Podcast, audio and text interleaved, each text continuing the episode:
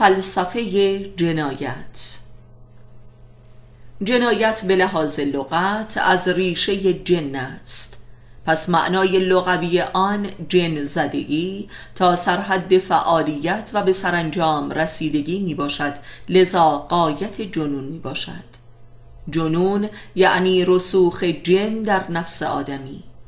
پس هویت و اراده و هوش و روح فرد بایستی در خیشتن نباشد و در جای دیگری مقیم شده و مسخر گشته باشد. در یک شیء مثل تلویزیون، کامپیوتر یا اتومبیل. و یا فرد دیگری مثل همسر یا معشوق.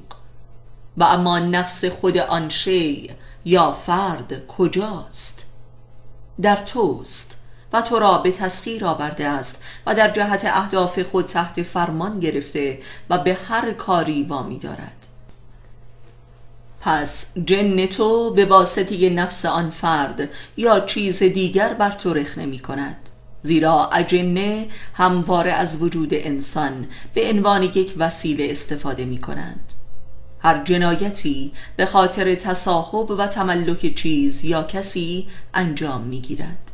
زیرا فرد از خود بیگانه و در قحطی وجود است و می‌خواهد از طریق تصاحب یک چیز دیگری احساس وجود نماید چون این واقعی معمولا تحت عنوان عشق تقدیس می شود و لذا هر جنایتکاری عشق را علت بدبخت شدن خود می داند.